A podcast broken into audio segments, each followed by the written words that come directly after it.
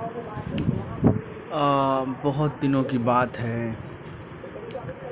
एक काली रात में मैं काका देव से कानपुर सेंट्रल के लिए ऑटो ढूंढते हुए सड़कों पे घूम रहा था।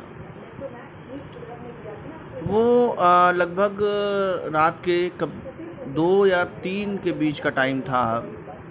आ, मेरी गाँव जाने की जो ट्रेन थी वो कानपुर सेंट्रल स्टेशन से सुबह के चार बज के पैंतालीस मिनट पे थी। तो उस रात मैं सोया नहीं था। आ, मैं उस समय जेई की कोचिंग कर रहा था कानपुर में।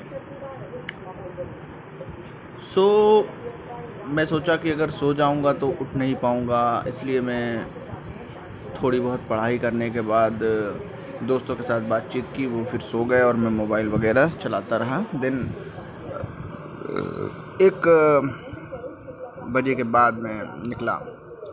और मैं ढूंढ ही रहा था जितने भी ऑटो वाले थे वो सारे के सारे आ, या तो सोए हुए थे या एक दो दिखे भी तो वो दूसरी सवारी को या तो सेंट्रल से ला रहे थे या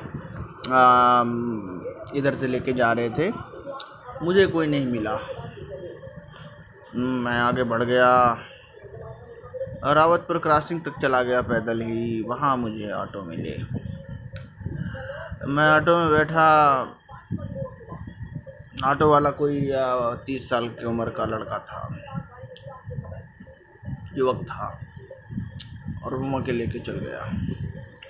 सेंट्रल पहुँचते हुए मैंने देखा वो कुछ नशे में था। मुझे डर लग रहा था कि गाड़ी ये ठोक ना दे इधर उधर। वैसे तो रात में ज़्यादा गाड़ियाँ थी नहीं। ट्रक कुछ फोर व्हीलर्स कुछ ऑटो बस इतनी ही गाड़ियाँ थी।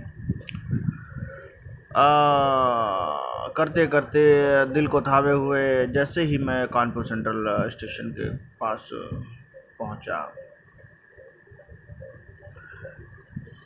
तो उसने गाड़ी ऑटो जो है रोका।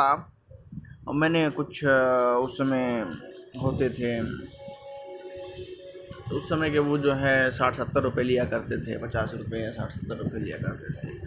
अगर आप अकेले जाते हैं, रावतपुर क्रॉसिंग से वहाँ तक, मैंने उसको पैसे दिए।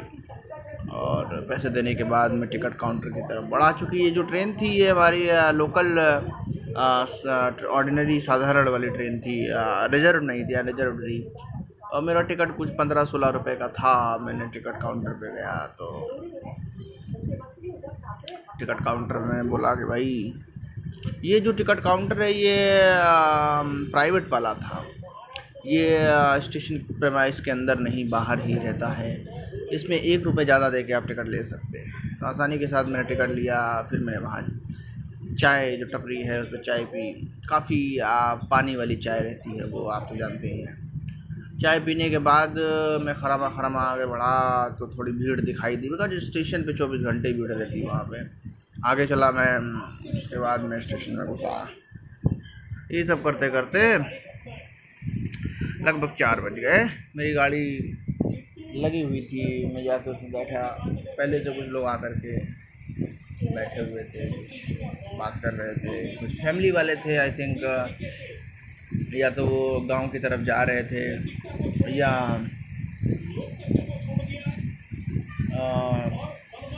यहाँ पे किसी काम से आए होंगे, कानपुर में, किसी फ़ंक्शन में, किसी काम से तो वापस आ रहे होंगे। कुछ मेरे जैसे स्टूडेंट भी लग रहे थे। काफ़ी कम भीड़ थी।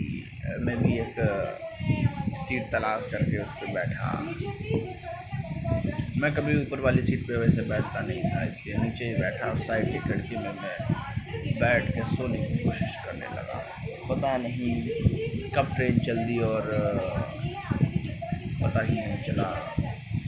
धीरे धीरे मेरी नींद बढ़ती गई और मैं सुता गया।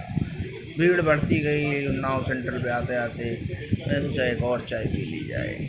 नाव पे गाड़ी दस पंद्रह मिनट के लिए रुकती थी, मैंने वहाँ पे चाय पी। और शायद मुझे याद है, मैं समोसा उतना खाता नहीं था, मुझे ऐसा शक रहता था शाम का। तो नहीं है, बातचीत नहीं है।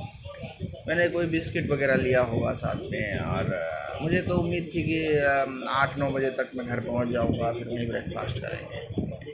और जर्नी चलती रही। तो याद करता हूँ मैं वो दिन कभी कभी जो मेरी जर्नी रही। आज मैं मुंबई के एक आलिशान फ्लैट में बैठ कर के ये सब बातें सोचता जो जर्नी है वो काफ़ी यादगार रही है। कैसे कानपुर से पढ़ते हुए आईआईटी धनबाद जाना वहाँ से मुंबई आना। याद करता हूँ मैं।